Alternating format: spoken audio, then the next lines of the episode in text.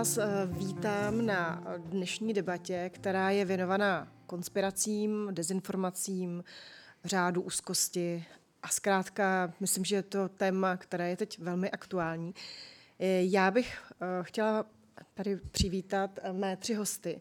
Ten první je Jakub Cigán z Laboratoře pro experimentální výzkum náboženství Masarykovy univerzity. Dobrý, dobrý večer. večer. Dobrý večer. Druhý je Stanislav Biller, sociolog. Dobrý večer. Dobrý večer. A třetí je Jan Cemper, šéf-redaktor webu manipulátoři.cz. Dobrý večer. Jsme tady vlastně, jak už jsem říkala, budeme mluvit na téma konspirací, dezinformací a tak dále. Já jsem v poslední době uh, zaznamenala a stále častěji zaznamenávám, jak už v různých článcích, uh, tak i v debatách, že prohráváme boj s dezinformacemi a s konspiracemi. Jak vy to vnímáte? Vyhráváme, prohráváme. Já si myslím, že mm, nějaký ty eh, sociální bubliny vždycky zůstaly tak nějak jakoby podobný. Že prostě nějaká jakoby skupina eh, lidí, kteří jako eh, těm konspiracím vždycky věřili a nějak, nějaká skupina, která si jakoby vyhledává informace, a vyloženě třeba zajímavý je jenom, jak se různě ty bubliny jako míchají mezi sebou. To znamená, jako když si to tak vememe třeba na výsledku voleb, tak bych řekl, že těch 10-15% lidí, kteří jsou ochotní věřit konspiracím, ty se objevují prakticky každý volbách a ani není to třeba specialita jenom České republiky, podobná situace Německo ve Francii, kdekoliv jinde. Ale je zajímavý uh, ohledně těch témat, jak se různý ty sociální jakoby, bubliny lidí, sociální uh, bubliny lidí mísejí mezi sebou. Třeba když jsme tu měli téma uprchlické krize, tak to byla jasně jakoby definovaná nacionalistická skupina, která byla jasně protiuprchlická a proti ní třeba byla jakoby skupina, uh, skupina lidí, řekněme, těch alternativních lidí, ezoteriků, jako k levici tíhnující tí, spíš a tak. A třeba momentální situace ohledně covidu ukázala to, že se ty skupiny různě promísily. Třeba ten QAnon, QAnon, tam to je prostě směsice nejrůznějších jakoby skupin od lidí, kteří tam mají nějaký ekonomický zájmy, to za, vydělávají na nějaký ezoterice, po lidi, kteří nevěří systému, až po lidi, kteří třeba jsou nacionalisti a věří, že prostě jejich, nevím, rasa je odolnější proti covidu a že to sem přitáhli prostě uh, cizinci a hmm. tak podobně. No. Hmm.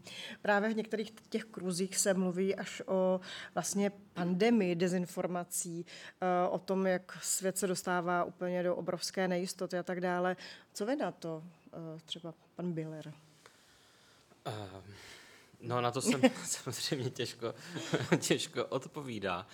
Uh, já, já, a na to se těžko odpovídá proto, protože i když, když jak byla položená ta první otázka, jestli, jestli prohráváme hmm. ten, ten boj, takže vlastně těch bojů je vlastně několik a nebo, nebo na, na různých úrovních, ať už to byla třeba ta zmíněna pandemie, nebo to jsou různé politické věci, které jsou třeba, třeba volby a, a podobně. A tam se spíš uh, těžko určuje uh, ta, mír. Nelze podle mě si ten svět zjednodušit. To by podle mě byla taky dezinformace, že, že někdo se rozhoduje nebo nějaká skupina uh, se rozhoduje čistě jenom tak, že na základě těch dezinformací, že tím si taky tak úplně nepomůžeme, protože tím vlastně uh, pokud si vezmeme voliče nějaké extremistické strany, uh, určitě můžeme říct, že nějaká proporce, kterou já nedokážu určit, že se třeba je vedena nějakými uh, dezinformacemi a nedokážeme bohužel říct přesně jaká, nebo já to nevím a, a nějak, nějakou jinou část k tomu vede nějaký, řekněme, sociální zázemí nebo nějaký problémy, který nereflektuje nějaká jiná strana. A my pokud si to zjednodušíme tak, že všichni voliči tady ty strany XY prostě jsou vedení jenom dezinformacemi, hmm. tak vlastně potom nerozklíčujeme ty příčiny, že my podle mě se musíme na, uh, u každého toho takzvaného boje na to, si to snažit, uh, nezjednodušovat si ten svůj pohled tím, že, že, že ta jedna skupina, která takzvaně stojí proti nám, je zcela homogenní, hmm. je ovládaná třeba jenom dezinformacemi, anebo, nebo jenom něčím jiným, protože ty sociální problémy a náš svět jako takový je tak komplikovaný, hmm. a což, což způsobuje to, že si ho nemůžeme zjednodušit na jednu příčinu, kterou, kterou bychom to celý vyřešili. Takže te, pro, proto je to pro nás tak těžký, hmm. protože těch motivů je strašně moc a jeden z nich, který je v určitých ohledech určitě silný a v jiných těch otázkách třeba zase o něco slabší, tak jsou samozřejmě i ty dezinformace anebo konspirační teorie, ale všechny ty věci se nám slívají a pak nám z toho vypadávají výsledky, což jsou třeba ty volby, nebo Brexit, nebo, mm-hmm. nebo teď epidemie a očkování. A to jsou zase ty konkrétní výsledky, kterými se snažíme rozklíčovat. Hmm. Právě Eh, mluvíme o těch dezinformacích, eh, to samozřejmě není žádná novinka, protože už v minulosti samozřejmě, eh, když bylo téma očkování už řadou let zpět, tak tady dezinformace různého druhu byly. Ano, nebyl tady, nebyly tady sociální sítě, ale tenhle problém byl. Proč vlastně ty konspirace a ty dezinformace jsou pořád tak vděčné, tak líbivé? Pro, proč? na vás. Ano, uh... Ja by som možno rád eh, nejak, nejak povedal najskôr, že ako vlastne chápať konšpiračné uh, teórie. To znamená, uh, samozrejme, môžeme ich nejakým rôznym spôsobom definovať, ale taký, taký ten, také tie osy, ktoré sa objavujú vlastne um, aj v tej výskumnej uh, literatúre, tak počítajú vlastne s takými piatimi, piatimi rysmi. To znamená, uh, je nutné vnímať isté udalosti, ako že sa dejú podľa nejakého vzorca, podľa nejakej pravidelnosti. Proste je tam možné vidieť nejaké súvislosti, ktoré nie sú vlastne náhodné. A ďalej tam vlastne musí byť prítomný nejaký aktér, to znamená, robí to niekto. Ďalší, ďalšou tou črtou je, že to robí vlastne skupina ľudí. A nejaká, ktorá sa proste dohodla, ktorá vzájomne spolupracuje. To znamená, je tam nutný taký ten prvok koalície, a potom je tam nutný vlastne prvok nejakého zlého zámeru. To znamená, táto skupina ľudí sa snaží nejakej inej skupine ľudí uškodiť a tým posledným prvkom je nejaké tajomstvo. To znamená, je, je tam snaha to udržať v tajnosti. No a prečo vlastne hovorím o týchto črtách, ktoré, eh, s ktorými sa vlastne takto nejak pracuje a práve jedna z tých sa potom testuje nejak v experimentálnom výskumu, že hľadanie tých vzorcov, ktoré som hovoril. Ale uh, mierim tým tam, že vlastne uh, tieto jednotlivé spôsoby, aj spolu to, ako vnímame svet, sú veľmi vlastne všeobecné a univerzálne. To, že vlastne vyhľadávame vzorce, že vyhľadávame aktérov, robíme vlastne neustále, každodenne. Samozrejme ten koktail toho, že z toho vznikne nejaká konšpiračná teória je o mnoho komplikovanejšia, komplexnejšie. E, to, že, že veríme nejakým konšpiračným teóriám a potom ich následne vlastne aj sami šírime, je vlastne o mnoho väčší problém, ktorý, nevznik, ktorý proste nie je len na tej individuálnej úrovni. A tým vlastne chcem povedať to, že tie konšpirácie tu boli viac menej odjak živa. Ja si nie som rovnako vlastne ako tuto e, kolegovia, neviem úplne povedať, či prehrávame alebo vyhrávame nejaký boj. Neviem úplne, či tie strany sú tak jasne vymedzené, e, ako tu vlastne padlo vždycky, ten nepriateľ sa tak homogenizuje, aby sa s ním dalo nejakým spôsobom pracovať. E, čo sa týka vlastne tej snahy vidieť, či dochádza k nejakému posunu, Myslím, že existuje výskum, v ktorom e, spracovávali e, články za posledných 100 rokov, ktorí vlastne v rámci korešpondencie písali e, do redakcie bežní ľudia a v nich vlastne kódovali rôzne konšpiračné teórie. To znamená, sledovali, či v niektorých obdobiach v rámci proste 19. 20. storočia dochádza k nejakému nárastu. Tak tomu vlastne nedochádza, ale sú tam vidieť isté vlny. To znamená, v období nejakých kríz, a neviem, v 20. storočí, začiatok studenej vojny, znova to vlastne vystrelilo. To znamená, aj tam je vidieť, že keď sa aj spoločnosť trebárs ocitá v nejakej situácii neistoty, tak uh, vtedy tie konšpiračné teórie môžu vlastne vyhrávať alebo sa, dostávať do popredia, ale nejaký taký ako lineárny náraz toho, že teraz, jak sú sociálne siete, tak je toho viac Áno, tie informácie sa lepšie šíria, efektívnejšie, rýchlejšie, ale v podstatě ten náraz tam taky jednoduchý nie je. Právě jak to ta společnost vlastně zvládá, ten tlak je obrovský, jako je to, jasně je to vědomně, nevědomně, protože přece jenom nám se může zdát, že v tom 21. století i v rámci těch sociálních sítí teď rostou covidové čísla a tak dále, tak máme pocit, že zažíváme to nejhorší, co jsme kdy zažili v podstatě. Tak co vy na to? Já bych, to, uh, já bych možná i to doplnil, protože jsem hodou okolností uh, teď četl, četl článek, před pár dny vyšel na Guardianu, který, který srovnával a dánský venkov v 16. a 17. století, kde se uchytila, uchytila konspirace, že za vše můžou čarodějnice a oni to dávali do souvislosti s tím, že Bill Gates vlastně se snaží očipovat celý svět a získat si toho nadvládu. A, v tom Dánsku to vlastně splnilo všech těch uh, i pět bodů, myslím, co, co, co jste vyjmenoval. Oni, oni na tom dánském uh, venkově trpěli tím, že tam byla nějaká série událostí, jako byly záplavy a pak různé nemoce krav a a tehdy samozřejmě nebyl ten internet, ty, ty, ty osady byly lokalizovány a ti lidé se prostě snažili pochopit, co se přesně děje. A nebylo to tak, že by všichni náhle uvěřili v tomu, že za vše můžou čarodějnice, ale ono spolu soupeřilo několik různých narrativů. Ty jedny, jedny byly takový ty jednoduchý, jako že no, tak máš nemocnou krávu, tak uh, zkusme jít k zvěrolékaři. Ale ty čarodějnice postupně zvítězily, protože byly schopny dát do souvislosti ty záplavy, ty krávy a další události a byly to schopny těm lidem jako celý komplet vysvětlit, že najednou to všechno dávalo smysl. A zatímco na tom, na tom venkově bylo jednou z těch příčin toho, proč oni si nakonec museli vynalézt tohleto vysvětlení, který mimochodem se jim tam táhlo až do začátku 20. století, kdy ten narrativ skolaboval konečně, tak byl nedostatek informací. A my jsme teď uh, ale vlastně v podobné situaci v tom, že my těch informací máme tolik, že ten důsledek je vlastně stejný, protože ten absolutní nedostatek informací, jak se s tím poprat, a to, když, jste, když se v nich topíte, tak je vlastně v důsledku stejný, protože je to jako kdybyste žádný neměli, protože se v tom není možný zorientovat. Hmm. A, a tak potom přicházíme na, na věci, jako, jako je třeba to, že Bill Gates se snaží hmm. očipovat svět, a, hmm. protože se tím dá vysvětlit spoustu věcí najednou, včetně třeba vakcín, koronaviru hmm. a dalších událostí. Právě my tady o tom mluvíme, že se to opakuje v různých vlnách. Je tady něco specifického teď pro tenhle okamžik, pro tohle období, Uh, už jsem se před chvíli ptala, ale vnímáte to, že je to třeba mnohem závažnější, nebo je to jedna z dalších jako vln? Abych řekl, že to asi jedna z dalších vln, ale s tím, že samozřejmě uh, třeba ty uprchlický nebo nevím, v době revoluce uh, nešlo vyloženě o životy, tady samozřejmě uh, se to odvíjí nějakým způsobem v té covidové době, jde o životy některých lidí a hlavně těch ohrožených skupin, takže v tom je to určitě nebezpečnější. A jinak jakoby souhlasím, ty konspirace tady byly od na, nepaměti prostě lidi jakoby mají uh, maj jakoby potřebu nějaký nevysvětlitelný uh, okolnosti prostě svíz na někoho. Uh, část lidí prostě bude jedno, uh, uh, věřit jako jednoduchým prostě vysvětlením, že za to může nějaká konkrétní osoba nebo ně, někdo takový. To tady vždycky se objevovalo a objevovat bude.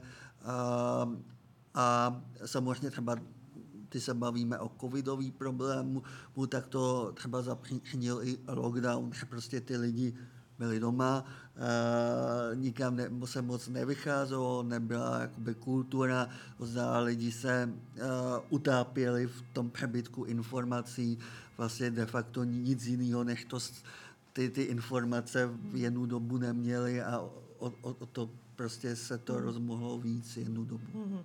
Jste říkal, seděli doma, ale před chvíli jsme i mluvili o tom, že eh, ty různé kruhy se propojují. Hmm. Jak tedy, jaká je ta role prostě té komunity a to přenášení právě tady těch dezinformací a konspiračních teorií a tak dále, jak důležitá je ta role té paralelní reality a tak dále? No, já, ona, ona, ona je zcela zásadní, stejně jako byla zá, je zásadní, i, i, i když se nebudeme bavit jenom, jenom o tématu dezinformací a, a konspirací, protože vlastně každý z nás jednak někam patří a, a někam patřit chce. A když někam patřit chcete, tak eh, ve smysl asi každý má, má i přátele, se kterými něco sdílí a do toho sdílení hold patří a z velké části samozřejmě i pohled na, na svět, a nejenom koníčky, ale třeba často i, i politická orientace, abyste se prostě nemuseli se všema do krve hádat, tak abyste si mohli třeba i zanadávat jako pospolu a rozuměli jste si. A hold je to podle mě i do určité míry trošku v tom je to i ruská ruleta, vlastně do jakého prostředí se třeba narodíte a jak se s tím trošku poperete. To znamená, kdo jsou vlastně ti lidé okolo vás, se kterými vy hold musíte nějakým způsobem výjít. A, a v mnoha ohledech to pro, pro mnoho lidí musí být strašně těžký, kdy když mají třeba na, na, takhle, zásadní infor, na takhle zásadní věci, jak, jako je třeba to očkování, anebo nějaký politický, hmm. nebo třeba ti uprchlíci, tak, což jsme ostatně i během té uprchlické krize už sledovali, kdy to vedlo k obrovským krizím v rámci některých třeba rodin, kdy, hmm. kdy se mezi těmi generacemi prostě jako to dost vřelo třeba u těch, u těch Vánoc, co jsem tak aspoň sledoval okolo sebe. Je to, to prostě není, není to nic, to nic jednoduchého se tomu postavit tady tomuhle tomu tlaku. Málo kdo to dokáže, protože to často znamená, že si třeba jako zničíte některé ty, ty, ty vazby, které jsou přece ale taky strašně podstatné hmm. pro ten život. Takže, no, nevím. A tak to Ano, ano. Uh, ono v podstatě ta úloha komunity je, je úplně zásadná. A, a, to, a to fakt na všetkých úrovniach. To znamená, keby sme k tomu pristupovali aj z pohľadu uh, nejaké našej evolučne vyvinutej individuálnej psychológie, proste to, ako uh, je vlastne, jak sme orientovaní na ľudí okolo, na, na, na tých najbližších. To znamená, Uh, ono sa to napríklad môže prejavovať v tom, ako funguje naša pamäť. To znamená, uh, ja neviem, naša pamäť je nedokonalá, uh, pamätáme si rôzne veci neúplne konkrétne, počas sa blednú a tak ďalej, ale zdieľame tie naše spomienky s nejakou našou komunitou. Napríklad, ja neviem, chodíme za rodičmi a pýtame sa ich, či keď si máme túto spomienku, či sa mohla stať. To znamená, tá komunita vlastne do veľkej miery buduje tú celú vlastne našu realitu. Potom, keby sme išli na úroveň nejakej kultúry, to znamená to, ako sa o veciach hovorí, aké sú, ak máme prístupné nejaké kultúrne technológie, čo sa týka proste jazyka a ostatných vecí.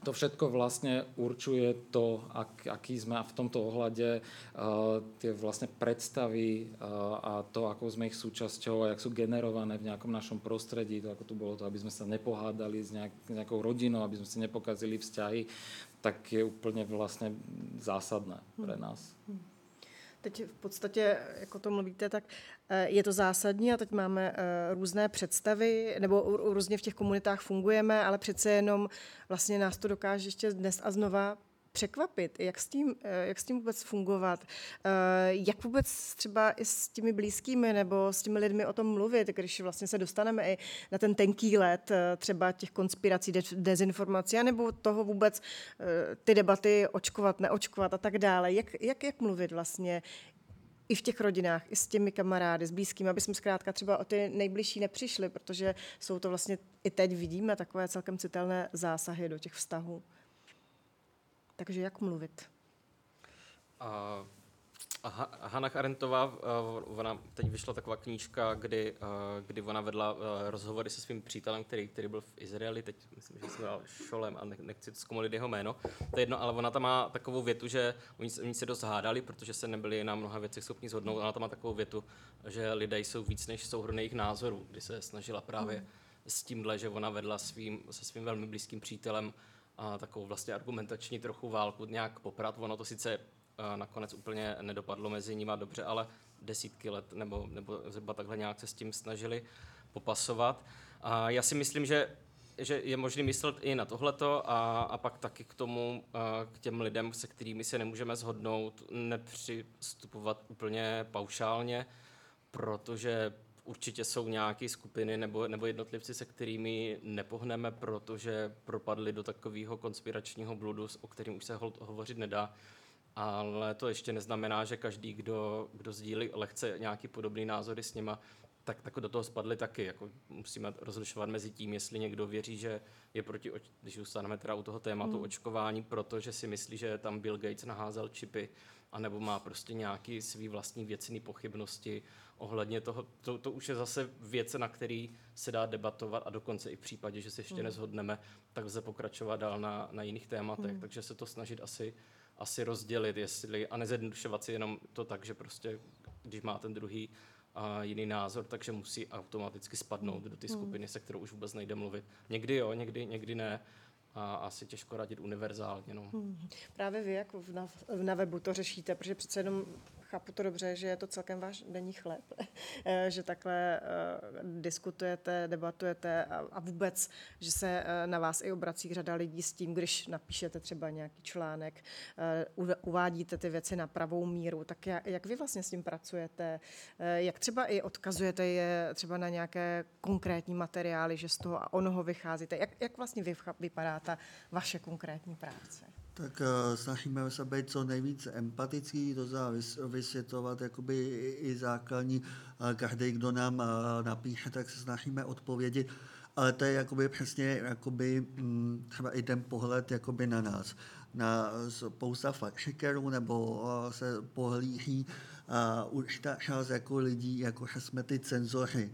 Přitom my se jakoby snažíme vysvětlovat, my i v tom třeba Perexu webu máme, že uh, jako si nemyslíme, že ten náš názor je jediný správný a že vlastně jenom do té diskuze se snažíme přinést ty fakta. Ale pro někoho už jenom to, že tam prostě vložíte ty fakta, tak je nějaký jako pokus o někoho zamlčet, o cenzuru, takže to samozřejmě složitý. Určitě je to o tom, uh, o tom bavit se uh, v těch komunitách, pokud možno s každým, pokud to jenom trochu jde, eh, klast racionální otázky.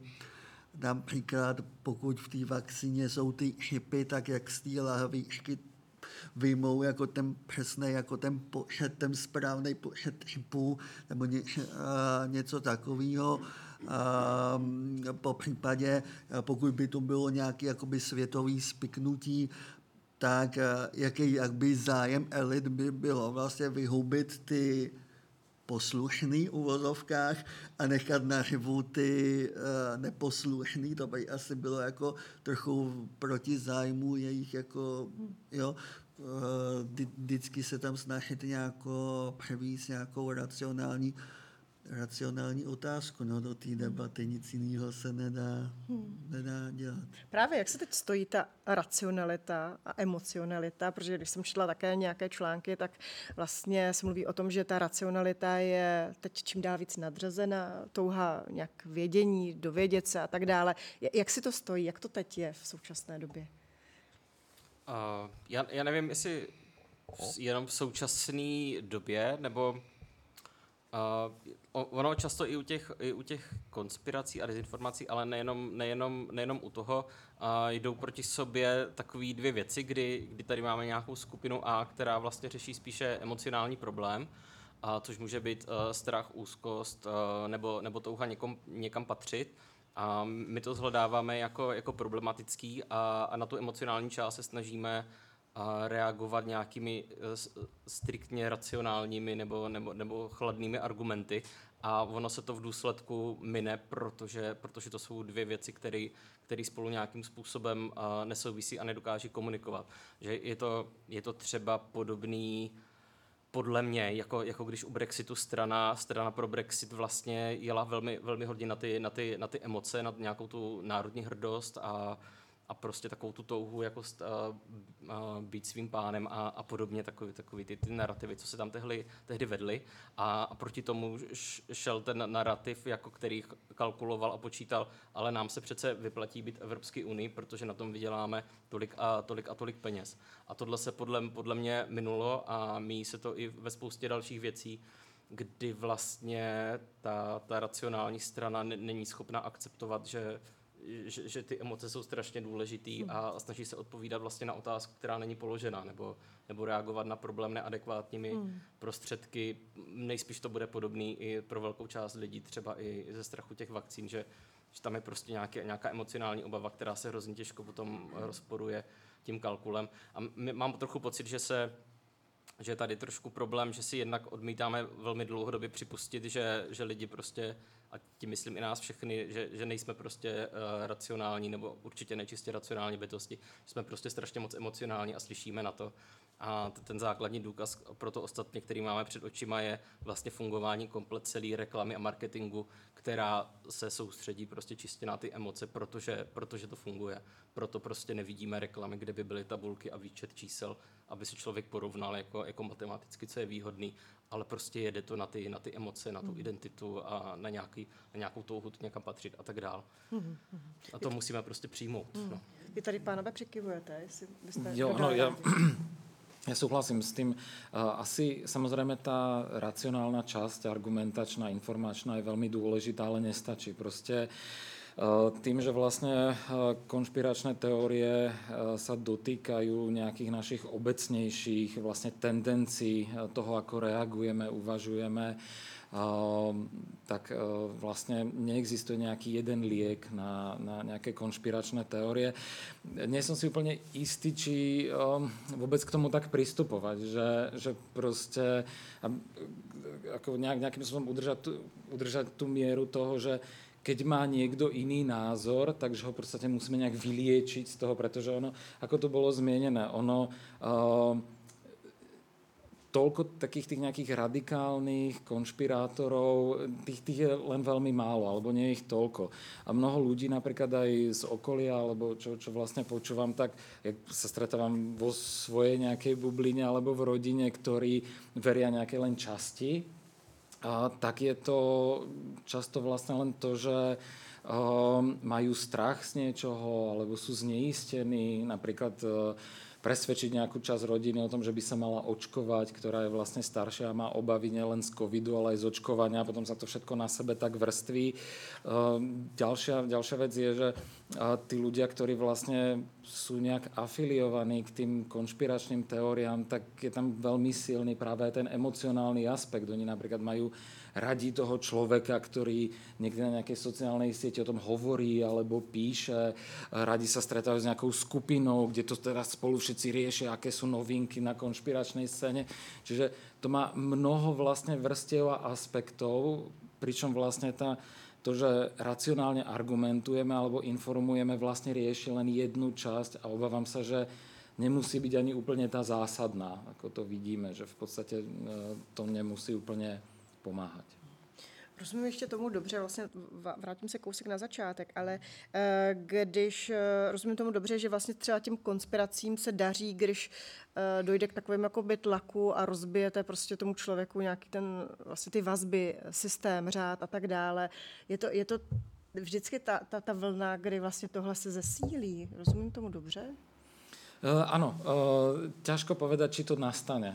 Ako, uh, aj, aj vlastne ten výskum, ktorý, ktorý nejakým spôsobom sa zaoberá konšpiračnými teóriami, tak sa v podstate snaží porozumieť tomu, ako to funguje a potom nejakým spôsobom niektoré veci uh, vlastne predpokladať a, alebo skladať nejaký model toho, čo všetko vlastne uh, je nutné na to, aby človek nejak uh, začal, začal veriť konšpiračným teóriám ono je to do veľkej miery podobné, jak, jak s nejakou konverziou. Proste s takým tým, ako, tým že, že naraz človek vlastne začne veriť niektorým veciam a tam len veľmi akože slabú úlohu hrá nejaké, nejaké presvedčenie o tých ktorých pravdách, alebo to, že to musí byť vlastne príliš racionálne. Taký ten argument, to, že vlastne tie konšpiračné teórie sú iracionálne, že často narážajú do seba, ale stretávame sa s tým, že človek, ktorý verí jednej konšpiračnej teórii, tak má väčšiu tendenciu veriť aj ďalším. To znamená to nejak kombinovať, aj keď idú proti sebe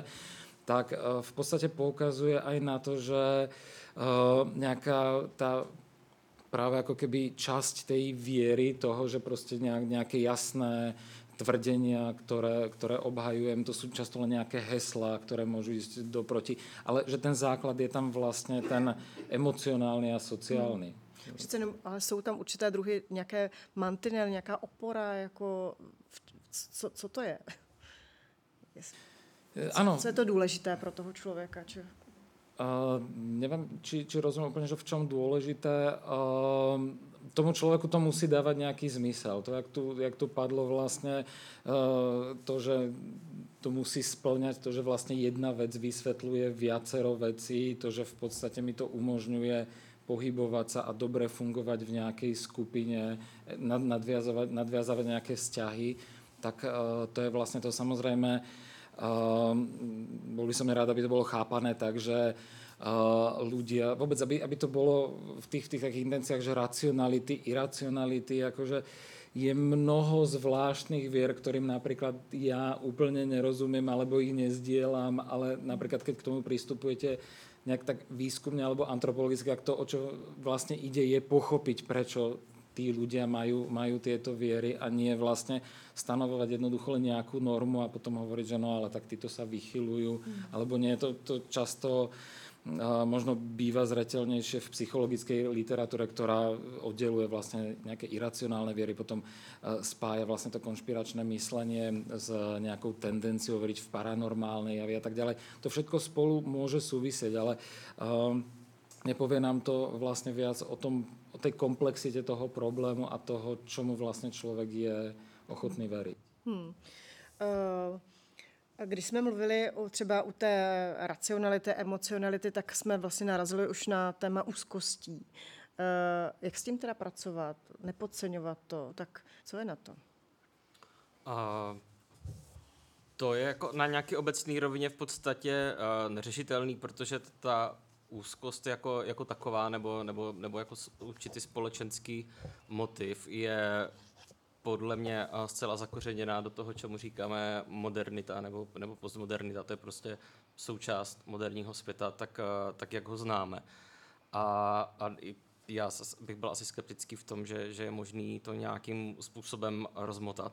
A to prostě, nebo vůbec jako obec, podle mě jako velký, velký zdroj těch problémů, který, který máme, tak, tak leží zhruba někde plus minus 500 let zpátky, když, když začal takzvaný Koperníkův obrat, kdy, což, což čím, se, čím se označuje vlastně jeho teze, které se později ukázaly jako, jako pravdivé, že, že uh, Slunce a, a další planety neobíhají okolo Země, ale že navzdory tomu, co ten, ten šok je v tom, že navzdory tomu, co vidíme na vlastní oči na ty obloze, tak to tak prostě není.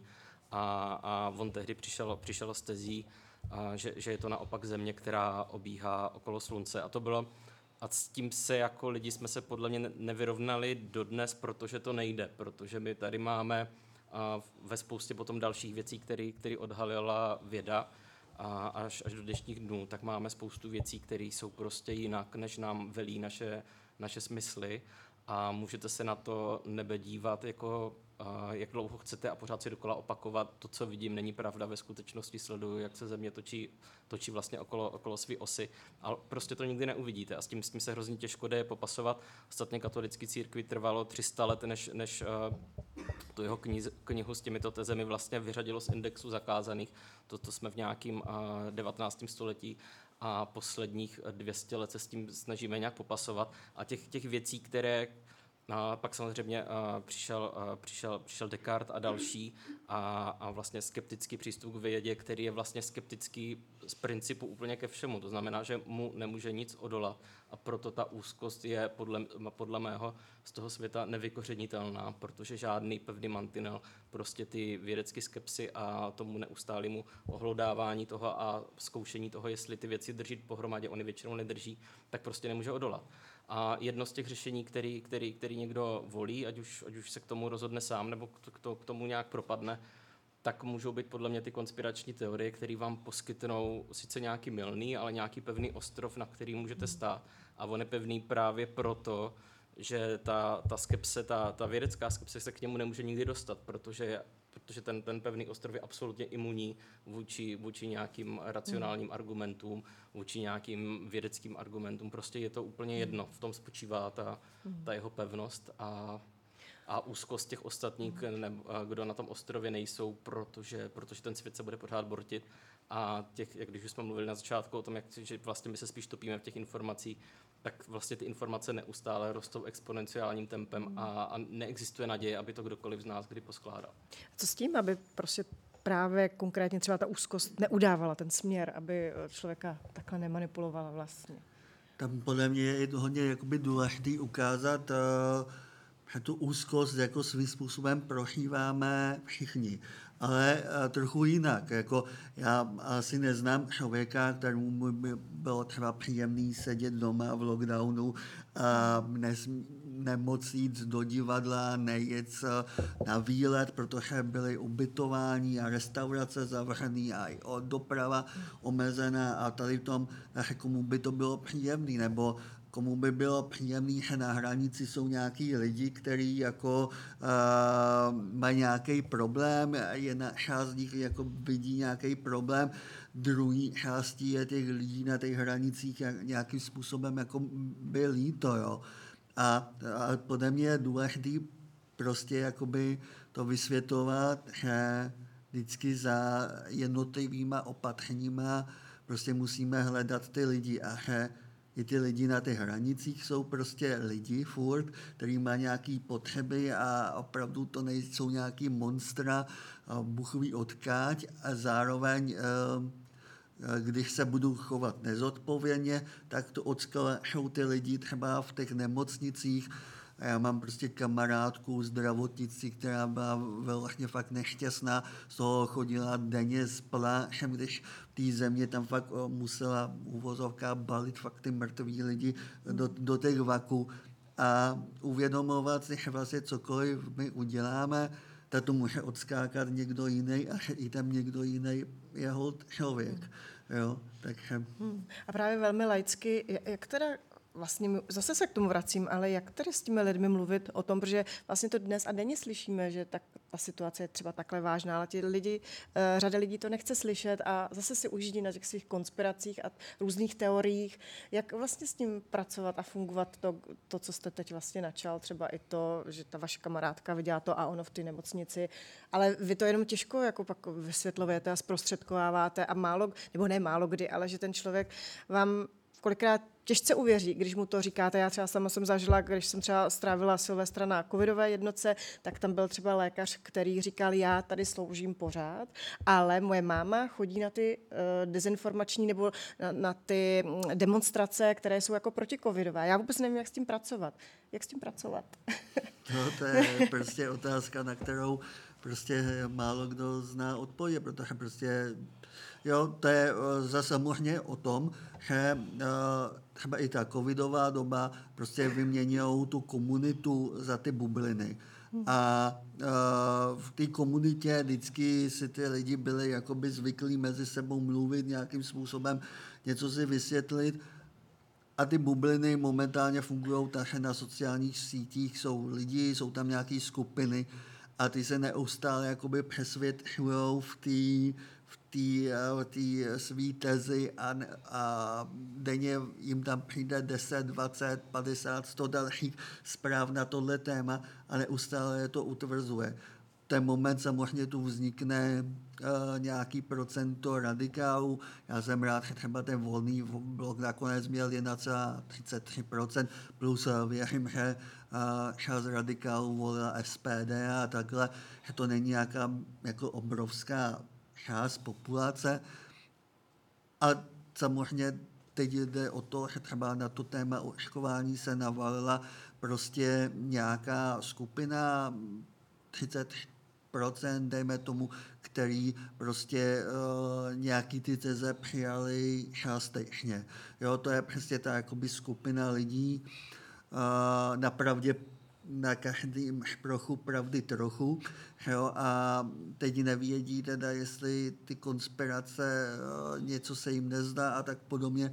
A jste mali s touhle s tou skupinou skutečně jako by nutný mluvit. Bohužel, když to řeknu hnusně, tak na těch 5% zhruba radikálů prostě nepřesvědčíte, ale dejme tomu, že 30%, který jsou nahlodaný, hmm. samozřejmě s nimi se bavit dá. Hmm. Což samozřejmě taky vyplývá z těch strachů, úzkostí. Uh, když jsme u toho, tedy u toho výzkumu, co teda, na co vy jste narazili, co je třeba to zajímavé, uh, co vám z toho jakoby vyplývá, jak třeba s tím pracovat tedy?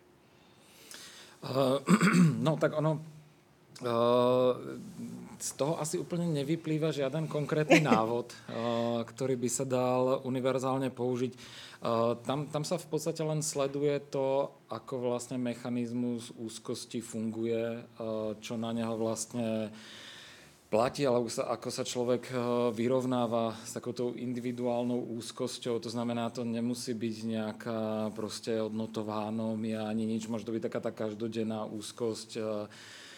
Človek žije v nejakej neistej proste sociálnej, ekonomickej situácii, čo, čo samozrejme ako generuje istú neistotu a úzkosť.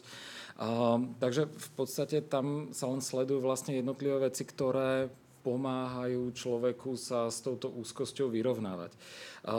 Čo sa týka toho kontaktu tak, a toho, ako vlastne hovoriť e, s ľuďmi, ktorých máme pocit, že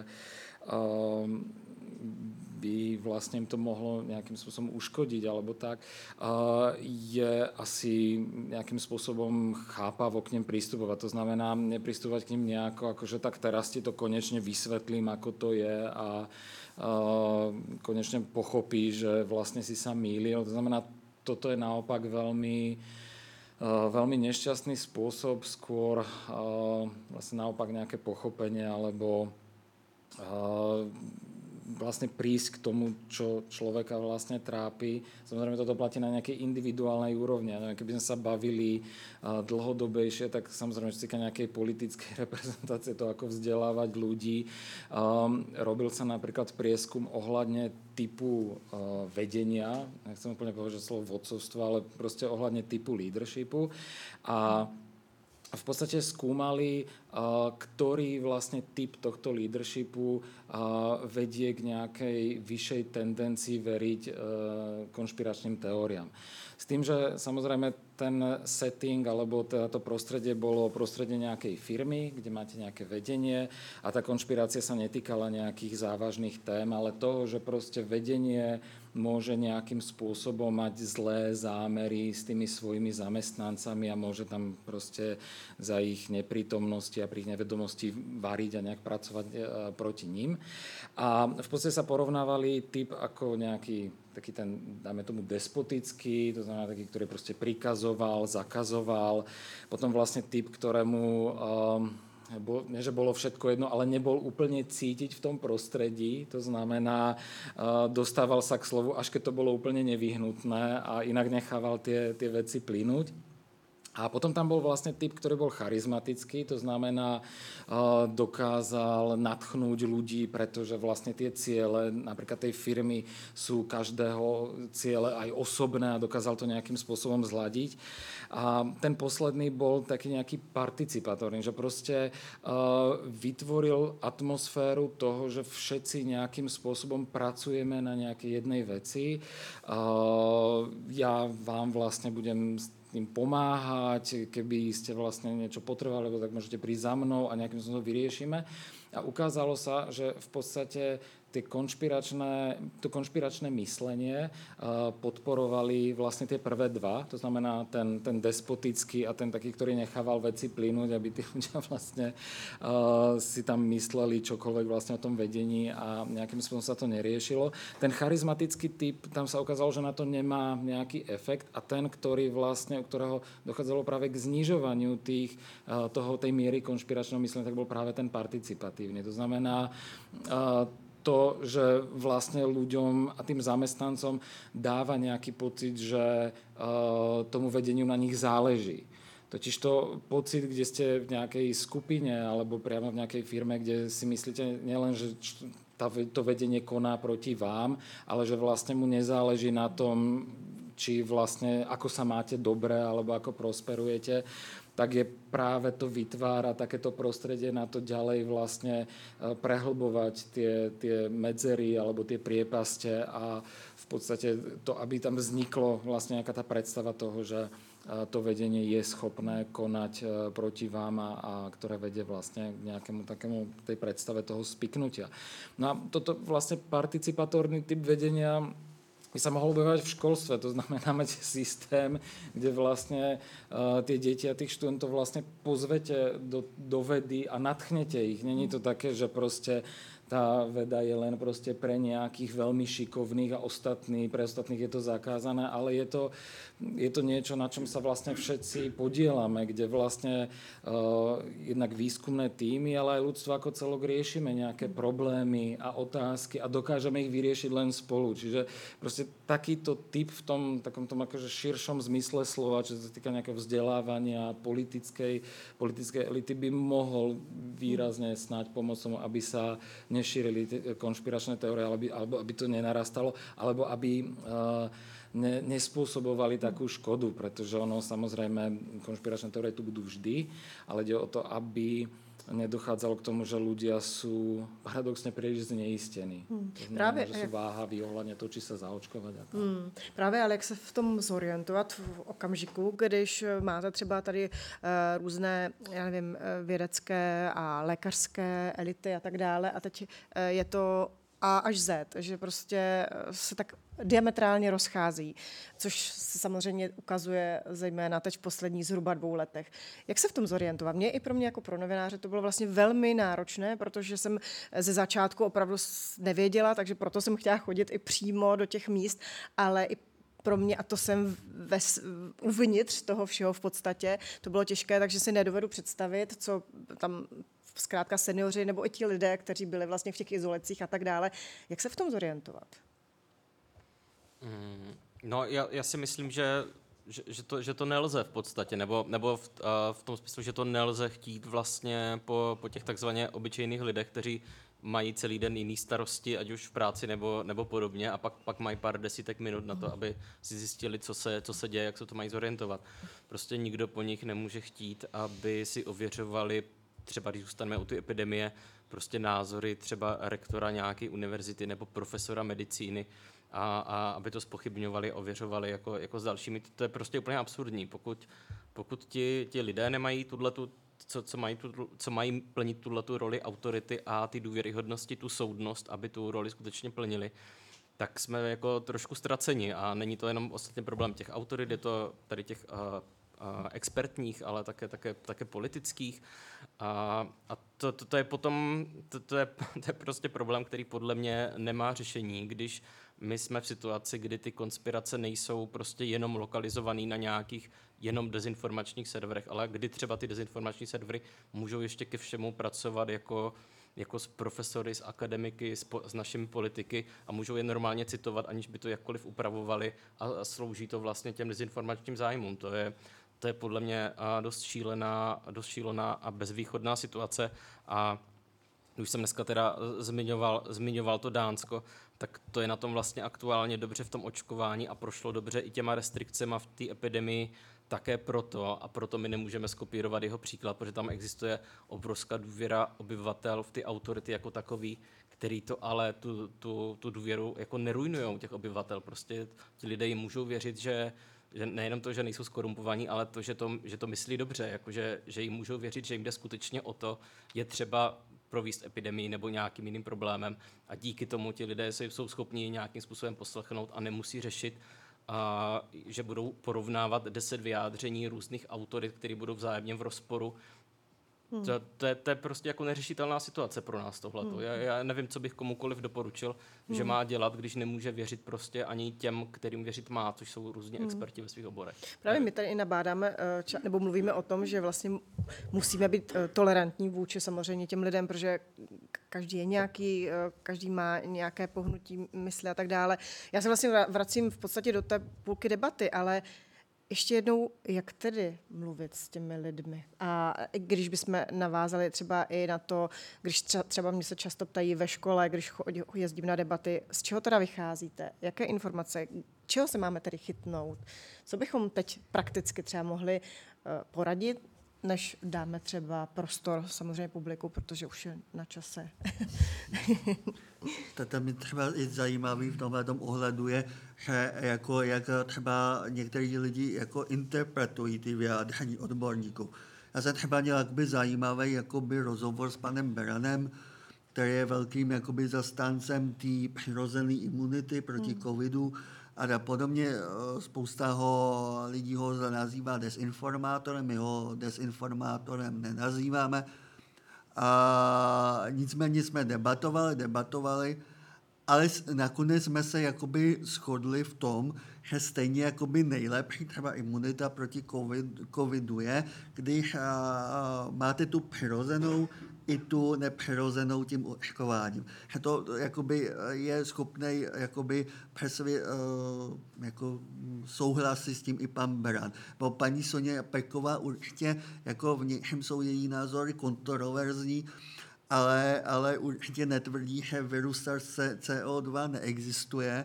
Naopak té laboratoři ho sama několikrát izolovala, takže s těma lidma jde prostě bavit, který nevěří ani existenci covidu a ty přece jedna z vašich jakoby, hlavních model, paní Peková, pracuje v laboratoři, kde ten virus mnohokrát prostě musela izolovat hmm. a připouští prostě jeho existenci. Takže jakoby se bavit na té úrovni, že mm, vlastně i ty odborníci, že, že tu není prostě černý názor, černý a bílý, ale že existuje pole mezi tím a že vlastně i ty odborníci, s kterými se mnohdy neschodneme, tak určitě uh, nebudou popírat samotnou existenci. A upřímně řečeno od málo o kterého lékaře, nebo jsem slyšel, že by se třeba lidi neměli jakoby očkovat nebo něco v tom smyslu. Těch lidí je jako poměrně málo. Ano, jsou, ale jo, hmm. vždycky i na těch názorech je to o té interpretaci těch jednotlivých hmm. lidí, jak, jak, jak si to kdo interpretuje, ty vyjádření. A samozřejmě tomu roli má obrovskou samozřejmě uh, vinu média, který přesně dají do Reflex, CNN, Prima News a podobný, který dají přesně jakoby do titulku a do toho hlavního perexu ty nejšokující informace toho odborníka a ty jako racionálnějšího vyjádření, pokud vůbec do toho článku dají, tak nikde nakonec. Hmm, hmm, hmm. Co vy na to, pánové?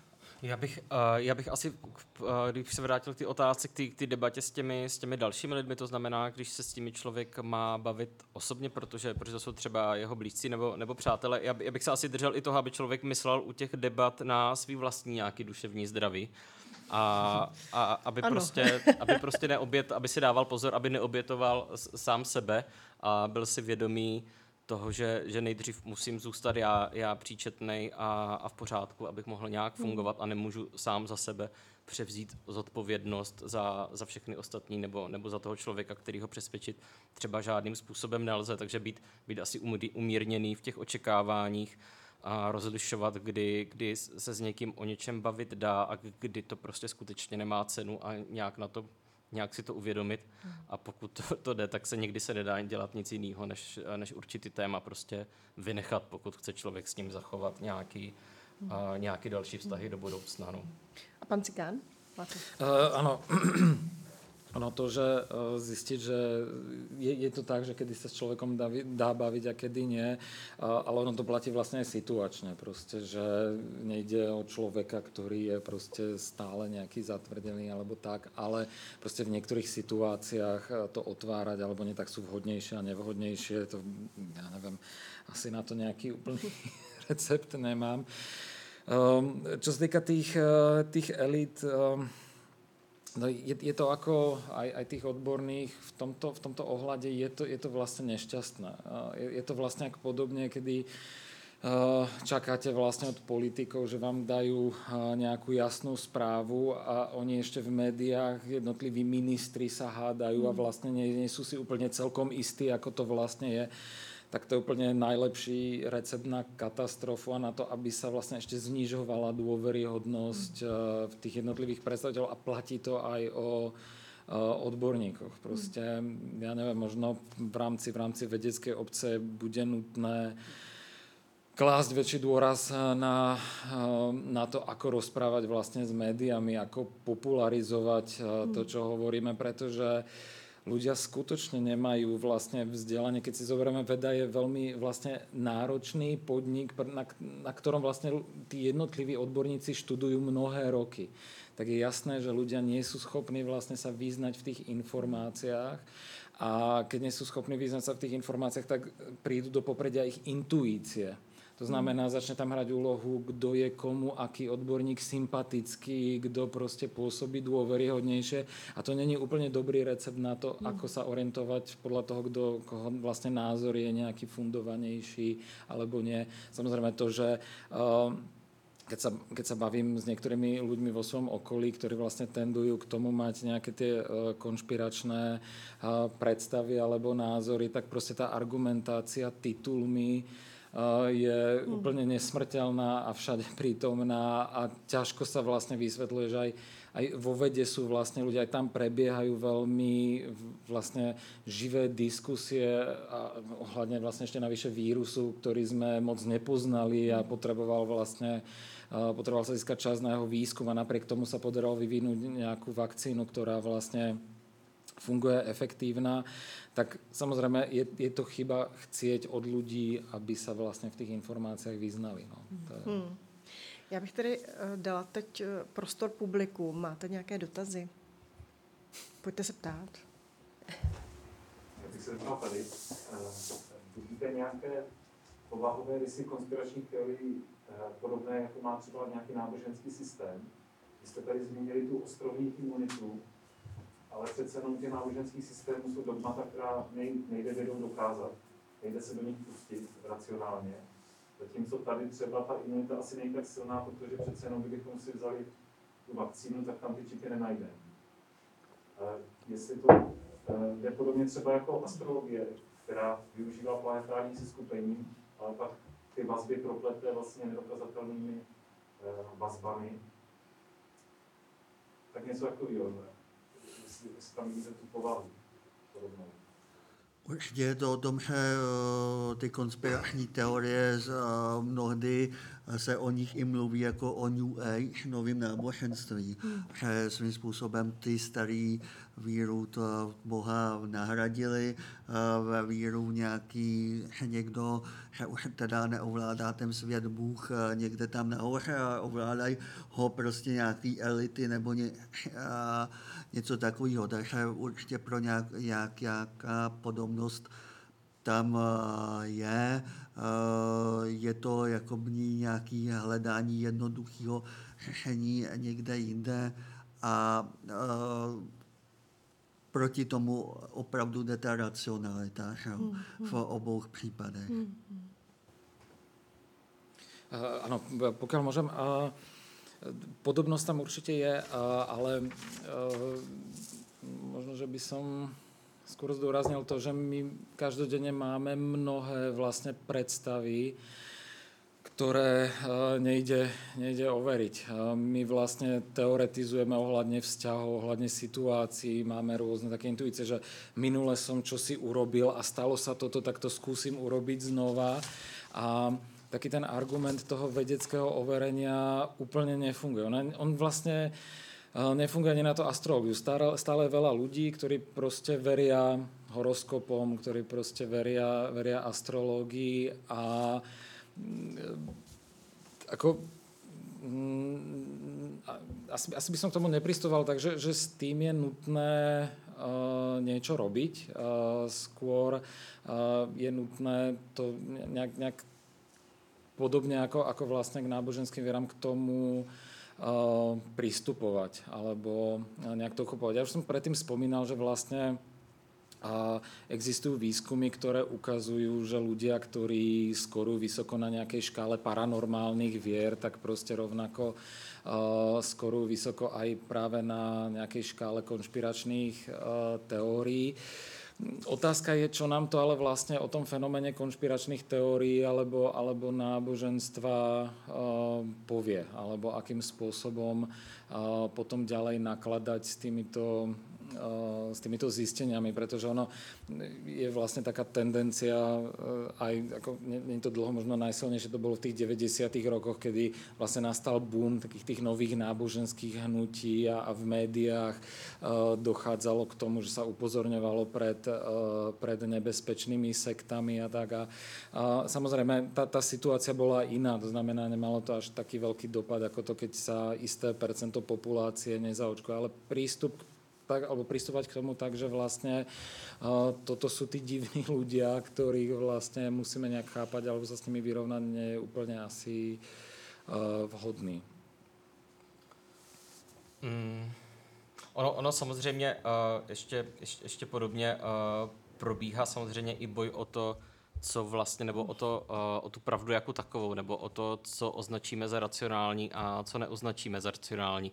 Ať už, ať už takový to otřepaný heslo, že, že vědění je moc, tak, tak prostě o to, o to vědění se samozřejmě také nějakým způsobem uh, bojuje a bojuje se o to, uh, a třeba když se v českých debatách velmi často operuje s různým selským rozumem a podobně, tak se tak ta debata vlastně snaží otočit na to, že ten, kdo, kdo operuje s tím, že přece podle selského rozumu něco XY, tak vlastně operuje s tou racionalitou. A tím to je taky jako způsob argumentačního boje, jak někoho vytlačit do toho iracionálna a udělat z něho jakože postavit to vlastně tak, že tady je ta racionalita a buď se mnou souhlasíte a pokud ne, tak jste vlastně iracionální a šachmat. O tom už se vlastně mhm. nedá, nedá nějakým způsobem debatovat. Podobně se u nás třeba velmi často podle mě operuje třeba i s populismem, kterým se tak trošku šermuje a jak se to, jak se to hodí. Jako pro mě byl takový oblíbený předvolební příklad, když se vlastně vyčítalo důchodcům, že se nechají koupit, protože, protože si nechali přidat, přidat ty důchody ale podobně se ten argument třeba vůbec nepoužíval na střední a vyšší střední třídu, to, které by se dalo říct, že se nechala koupit tím, že se snížily daně a její příjmy tím poskočily. A vlastně jsou to zase, zase nějaké peníze, které se přidali nějakým jiným způsobem a také chybí nějakým způsobem v tom rozpočtu. A o to se taky vede, vede boj, co, co se vlastně označí za ten populismus a tím pádem se ten nebo ta skupina, která mu takzvaně podléhá, vlastně se označí za iracionální nebo hloupější a ti, kdo, tvrdí, kdo mají to právo, že můžou říkat, kdo je a kdo není populista, tak vlastně jsou vně tady, tady toho rozdělení, jsou vlastně ti, ti chytří, kdo o, tom, kdo o tom rozhodují. A takových různých nuancí v té v v společnosti a boj, boj o to, kdo, kdo je racionální, iracionální, tam najdeme strašně moc. A nevždy samozřejmě je to, je to úplně čistý boj, protože i ty prostředky jsou vlastně nerovně, nerovně rozdělený už jenom podle toho, kdo má jaký vliv, přístup do médií, a, nebo že je dokonce i vlastní a, a tak dále. A to, to už je samozřejmě jiná debata potom. Hmm. Další dotaz? A mají třeba lidé, kteří věří konspiračním teoriím něco společného, jako nějaké třeba jako povahové rysy, nebo že patří prostě do nějaké určité komunity, anebo je to fakt jako náhodný, nebo na celém spektru. Jakože jestli tam jsou třeba nějaké podobnosti, že jsou nižší, prostě méně finanční ohodnocení nebo tak, jako ze své práce. Ano, uh, ono takto tie, tie jednotlivé rysy vlastne toho človeka, ktorý verí v tie konspiračné teórie, tak vlastne sa tam dá uh, nájsť istá, istá podobnosť. Napríklad, ja neviem, úzkostlivejší ľudia majú, majú túto, túto tendenciu. Uh, ale zároveň to skutočne závisí na, na, na mnohých ďalších veciach. Ako ono, jak som spomínal, to, že vlastne tie konšpiračné teórie sú monologický systém, tak napríklad ak vyrastáte v prostredí, kde uh, funguje nejaký typ proste spirituality alebo proste uh, také, akože spirituálneho náboženstva, tak máte väčšiu tendenciu uh, uveriť konšpiračným teóriám. Ale zase treba uh, povedať, že Uh, ne, tieto výsledky sa nedajú vlastne, ne, nedá sa nimi vysvetliť alebo nedajú sa úplne dobre predikovať, že kto bude vlastne veriť v konšpiračné teórie a nedá sa vlastne nastaviť nejaká stratégia. To znova uh, len nejaká skladačka, kedy vlastne skladáme a zistujeme, eh, čo vlastne ten konšpiračný profil so sebou nesie. Takže ono, eh, ja, ja sa práve niekedy stretávam s tým, že je tam taký väčší tlak na to, že no tak veda to nejakým spôsobom skúma, tak nám dajte nejakú jasnú odpoveď, ale uh, a na to jasná odpoveď úplne neexistuje. To znamená, sú tam isté črty, ktoré vám zvyšujú pravdepodobnosť, že máte tendenciu veriť konšpiračným teóriám, ale proste závisí to, do akej sa dostáva, dostanete skupiny, koho stretnete, kto vás osloví a rovnako dobre sa môžete dostať do nejakej tradičnej náboženskej skupiny. Proste je to, je to, je to v tomto ohľade vlastne len ťažko použiteľné potom pri tom, pri tom vysvetlení. Ale tie tendencie osobné tam sa ukazuje, že sú. Alebo niekto, kto príliš, ja neviem, nešťastne rozmýšľa nad, nad, nad svojim osudom alebo proste sa, sa trápi a je vlastne taký pesimistickejší. Aj títo vlastne majú tendenciu viac veriť konšpiračným teóriám. Takže další dotaz. Já ještě nevím, jestli to skončí jako dotaz, ale já v první řadě bych chtěl moc poděkovat za tuhle, za tuhle diskuzi. A mě to, co k tomu napadá, tak je ta, ta situace bezprecedentní, ve které, kterou teďka vnímám, tak jako vlastně ta fragmentace toho jednotného informačního systému, ve kterém my se nacházíme, a tím pádem vlastně i těch realit, které my obýváme. A mně se líbí to dlouhodobě zmiňované sociální sítě a vlastně i jak to funguje, třeba když si vezmeme tu pandemii společně s těmi technologiemi, jak se teďka používá to slovo infodemie, jak vlastně informace z sítí, jako to, jak se šíří ta pandemie a vlastně, vlastně naopak. A mně, mně přišlo zajímavé, jak to, jak to glosoval právě Hartmut Rosa, že tu naši současnou situaci popisoval tím, že stojíme na svahu, který se neustále sesouvá, ale už nemáme pevnou půdu pod nohama. A já z toho mám vlastně jasně pocit, že i tady ten, ten způsob uh, jako obývání té naší reality se, se změnil v tom, že i prostřednictvím těch sociálních sítí se z nás stává jako společnost reakční. Že vlastně už jenom neustále na něco reagujeme a chybí ten prostor, kde by se vlastně vytvářel ten diskurs. A abych se teďka dostal, dostal k té otázce, tak já tohle řeším právě jako s, s mojimi rodičema, kdy my jsme si tím, že obýváme naprosto jiné informační jako světy a reality, se úplně přestali rozumět. A to, co mi na tom připadá nejděsivější, je, že oni, nebo jako minimálně moja holce to vidím, takže on je jako do jisté míry pohlcen těma jako konspiračníma teoriema, ale myslí to dobře, jako s, s náma, s náma s dětma. To je to, co mi na tom vlastně připadá to, to nejděsivější. To, to, že vlastně ten informační prostor není, není jako jednotný a my si vůbec nerozumíme. Takže vlastně tady se dostáváme uh-huh. k otázce, jak to teda řešit a ukotvit ten, ten narrativ vůbec vést na té uh, úrovni s těma blízkýma, kteří v tomhle vidí ten dobrý záměr. Pardon, to bylo teda docela ale Ne, Vyražený dech. Body language ohľadne toho, to povedať. Uh, ne, ďakujem, akože ono, aj keď to bolo obsahle, že uh, je, je, myslím si, že, že, to cel, že ste to celkom presne vyjadrili. A proste dôležité je, aby tá škrupina, do ktorej sa tí ľudia vlastne uzatvárali, nehrubla a netvrdla a stále tam boli vlastne nejaké um, mosty toho, ako s tými ľuďmi komunikovať. To znamená to, že sa povie, že uh, ak sa na nejakej veci s niekým nezhodneme, tak to nerozoberať. Neznamená len to, že vlastne pred niečím utiecť, ale začať vlastne, alebo utvrdzovať tie mosty a tie spojenia tam, kde to ešte ide.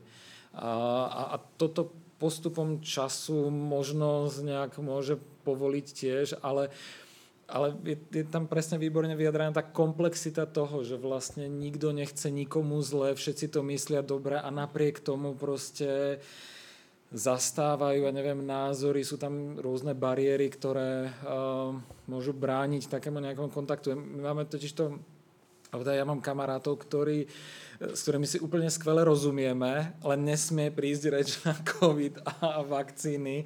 Tam úplne končíme. A to, je, to je vlastne na tom zaujímavé, jak, jak zrazu sú to úplne odlišné svety. Že, že, že keď sa bavíme, ja neviem, o deťoch alebo nejakej dokonca politike, tak proste sa na mnohých veciach zhodneme, úplne takže si sedíme, ale jakmile príde na vakcíny, tak zrazu proste no ale neverím tým číslám, tej vede a to je nejaké divné a tak a, a zrazu tam proste ako keby sa nedá nič moc robiť, pretože ono, tá racionálna debata je jedna vec, ale keď vám človek povie, že no ale ja tomu neverím, no ale čísla stúpajú, no ale tie čísla sú sfalšované a potom ľudia zomierajú na vakcináciu, no ale ja, kde sú tie čísla, ktoré ukazujú, že ľudia zomierajú? No oni sú utajované a to už akože fakt tam človek končí v nejakej debate, pretože to už sa vlastne nedohrabe nejakého konca alebo nejakého konsenzu. Takže jo, to tiež to asi nebola odpoveď úplně, kterou jste... Bohužel asi fakt jenom osobní příklad, no tak jako uh, když uh, ho to někdo nevěří uh, očkováním, tak já jsem očkovaný a nic, nic mi jakoby, ta vakcína neudělá. A když nevěří jako, když nevěří jako těm lidem, že jsou, jako ten covid může způsobit způsobit těžké onemocnění, tak jsem za tím strýcem, který to prostě tomu nevěřil, tak jsem ho poprosil kamarádku, která tam fakt jako pracuje, ať mu fakt jako z vlastní zkušenosti přijde a řekne jí ty, ty příběhy těch rodin, který musela ho balit do toho, do, do těch pytlů a, a, a pomohlo to? Pomohlo to dobré, protože často to ani nepomůže, ani takové vlastně debaty. No to je zaujímavé, že, že vůbec to, že ako keby je tam nejaká tendencia toho, že keď ochoriem na, alebo dostanem vírus, ochoriem a zomriem, tak ako keby uh, tí ľudia sa s tým nejak akože lepšie pracujú, než keby mali zomrieť akože kvôli vakcíne. To znamená, že niečo, čo si spôsobili oni sami, že si to dovolili, bych, že to je pre nich ako keby o mnoho hroznejší scénár niekedy, ako keby vlastne mali uh, zomrieť uh, na COVID, čo je zvláštne. Ale môže to súvisí s nejakou tou prírodzenou príčinou a potom vnímaním nejakej príčiny ako neprirodzenou, alebo nad, nejakou, ktorou mám kontrolu a mohol som sa rozhodnúť, že si to vlastne nedám. No to, to je možná, možná podobný, jako, jako nelze statisticky prorazit u spousty lidí třeba strach z létání versus ježdění autem, který je násobně statisticky nebezpečnější, ale člověk má ten volant v rukou a má tu šlape si na ten plyn sám. No. Další dotaz máte nějaký? Ještě jeden napadá paralela eh, nacistické nacistického Německa, eh, když se vytvořila konspirace, že začíně židovský národ a jedna rasa nadřazená.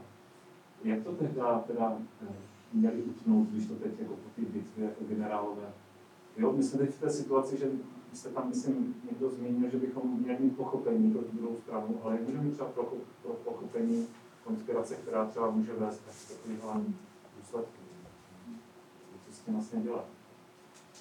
No, ono to tam ono to podle mě bylo, bylo, bylo problematický v tom, že vlastně uh, jsme teda uh, skončili u, u Hitlera, jako podle, myslím, to je Goldwynův zákon, nebo který, ale, ale jako, že, že s těmi, s těmi uh, židy to bylo problematický v tom, že, že ten antisemitismus prostě kvetl v mnoha evropských zemích pro, po, po velmi dlouhou dobu v rámci staletí. Tak, takže ta živná půda jako nevznikla, nevznikla v 30. ani, ani 20. letech v Německu. No. Takže to, to, to mně přijde jako, že, že od toho bych se spíš asi, asi neodrážel, no. Že to je prostě jako problém jiného druhu, který prostě existoval a po celá staletí vlastně byl, byl živen a často i, i elitami, i českými elitami, na, na, který, na který často v rámci naší historie, historie vzpomínáme. A jak myslím psal Jut nebo, nebo někdo jiný, nakonec po té druhé světové válce bylo spousta lidí, takzvaně, takzvaně z těch jiných zemí, který měli s tím antisemitismem velký problémy, rádo, že, že to vlastně spadlo všechno na, na ty Němce a na ty nacisty, protože si nemuseli doma řešit v těch svých zemích, že vlastně oni byli taky pěkní antisemiti. No. Ono vždycky to asi prichádza uh, s tým prílišným uh, rozdeľovaním my a oni. Uh, to znamená, ako náhle sa začnú nejaké skupiny ľudia esencializovať a začne, začnú sa tí druhy dehumanizovať a začne sa príliš robiť rozdiel medzi tým, že oni sú niečo celkom iné ako my, Uh, tak, tak vtedy vlastne uh, nastáva problém. To znamená, to je to, o čom sa vlastne často hovorí, nejaká polarizácia spoločnosti. Tak mimochodom to je ďalšia z vecí, ktorá vlastne je živnou pôdou pre konšpiračné teórie pretože tam je vlastne úplne jedno, ako ten vzťah nastavíte, či to je proste vedci versus bežní ľudia, doktory versus bežní ľudia, politici, alebo ja neviem, nejaká etnická skupina versus proste ostatní. Ehm, čas, často je to vlastne spojené, tak ako to už poznáme z histórie, vlastne s menšinou, ktorá sa nemôže brániť a zdôrazňuje sa ohrozenie väčšiny nejakou menšinou, ja neviem, či už proste etnickou, náboženskou, sexuálnou, ale v skutočnosti sa ukazuje, že, že, že to priamo súvisí s konšpiračnými teóriami. Pretože odtiaľ už je vlastne potom len krok k tomu, že uh, sa začne zdôrazňovať, oni vlastne ťahajú za nejaké nitky a musíme proti ním zasiahnuť, aj keď to není vidieť. Ale to je presne to, čo vlastne v sebe majú tie konšpiračné teórie, že to je to tajomstvo. Ono v podstate, oni pôsobia skryto a nie je to vidieť, ale my musíme vlastne výjsť a nejakým spôsobom proti ním uh, zasiahnuť alebo alebo nejak, nejak vlastne vyriešiť ten, ten, ten problém práve. Uh, takže to spolu veľmi, veľmi jasne súvisia. To je to, čo vidíme vlastne pri pogromoch, pri tom, čo sa dialo vlastne aj v Nemecku v 30. rokoch a tak. No. Já jsem si ještě vzpomněl v rámci těch individuálních řešení, v rámci těch debat, asi, asi to není univerzální, ale ale myslím si, že, je celkem podstatný poznatek, když jsme v různých těch sporech eh, s lidmi, kterých nám záleží, nebo, nebo nemusí to být ani tak moc, že nám na nich záleží, ale prostě chceme je nějak přesvědčit, a tak se dost bezdit v tom, abychom v těm druhým jako nabídli nějaký prostor pro, pro nějaký bezpečný ústup a pro bezpečnou změnu názorů, protože my sami, nebo, nebo já to vím i z vlastní zkušenosti, to pak hrotíme kolikrát tak, že vlastně tomu druhému už nenabídneme žádnou, žádnou důstojnou možnost, jak, jak přiznat chybu. A máme tu tendenci prostě vytahovat i, i nějaký různý jeho starý, starý výroky a mlátit je s nima po hlavě, čím už vlastně znemožňujeme si zachovat tu důstojnost a prostě to přejít. Prostě, že OK, tak, tak před měsícem něčemu věřil, ale já mu to prostě připomínat nebudu, protože je na nějaké cestě. Tak jako to, to, to mně přijde taky dobrý na to, na to myslet na nějakou tu elementární důstojnost i toho potenciálního protivníka, že je možný prostě mu ten prostor prostě nechat, aby vlastně měl vůbec on kam ustoupit, jestli a ptát se, jestli jsme mu ten prostor vlastně nabídli a, a poskytli. Máte ještě dotazy?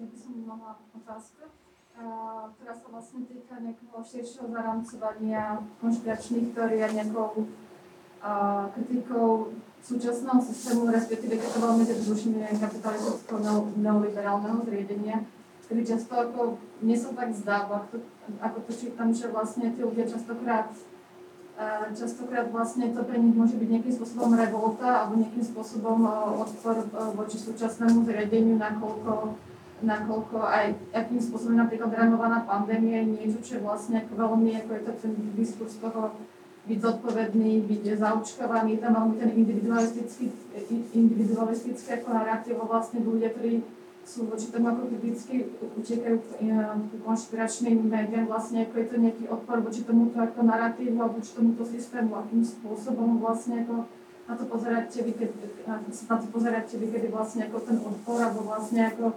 nasledovanie dezinfor, dezinformačných webov môže byť vlastne ako nejakou širšou kritikou nejakého súčasného zariadenia vlastne.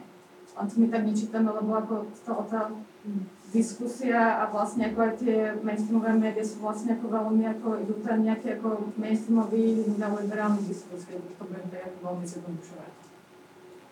Určitě, určitě jakoby ty lidi mají uh, jako proti tomu systému a je to velký jako pojící uh, článek těch různých konspiračních teorií, a že vlastně ty lidi jsou proti systému a tam třeba se mi vyložně jakoby povedlo, OK, tak ty lidi nevěří kapitalismu, tak opravdu jako ukazovat, OK, a jako ty lidi, kteří teda šířejí ty velké konspirační teorie, co dělají? Prodávají knihy, eh, vydělávají na léčitelství, vydělávají, nevím, na, na prodej nějakých sáncí.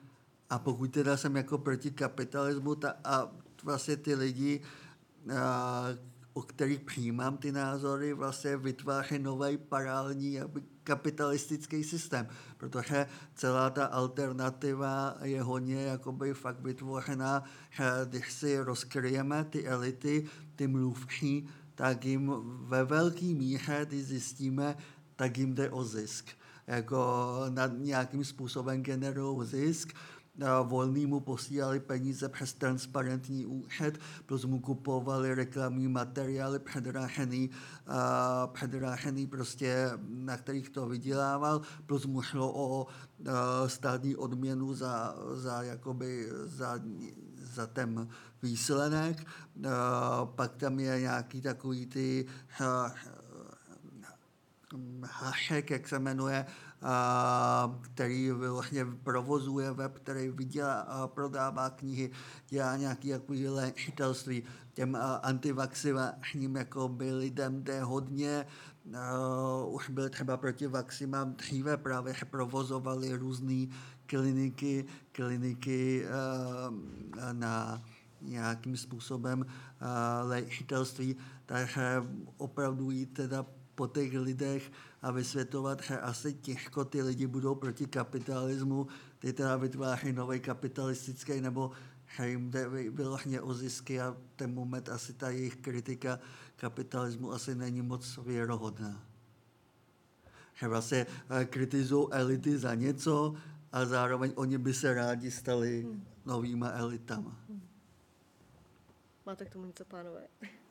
Eh, ano, já len, že, že vlastně aj nejak v rámci, v rámci výskumu sa ukazuje, že, že, že vlastne tie uh, politické extrémy, v podstate keď si to robí nejaké tak ako účko, že, že má, máme nejakých proste ako pravicových radikálov a lavicových, tak tam tiež akože je väčšia tendencia k tomu vlastne uh, používať konšpiračné teórie alebo nejak s nimi pracovať. Naklad samozrejme, ja neviem, v tom, v tom lavicovom extréme nebude úplne fungovať klimatická kríza ako hoax, pretože proste tá lavica je uh, nastavená inak, ale tá tendencia vlastne k tým, uh, k tým, k tým konšpiračným teóriám sa práve na tých dvoch stranách tých extrémov vlastne objavuje.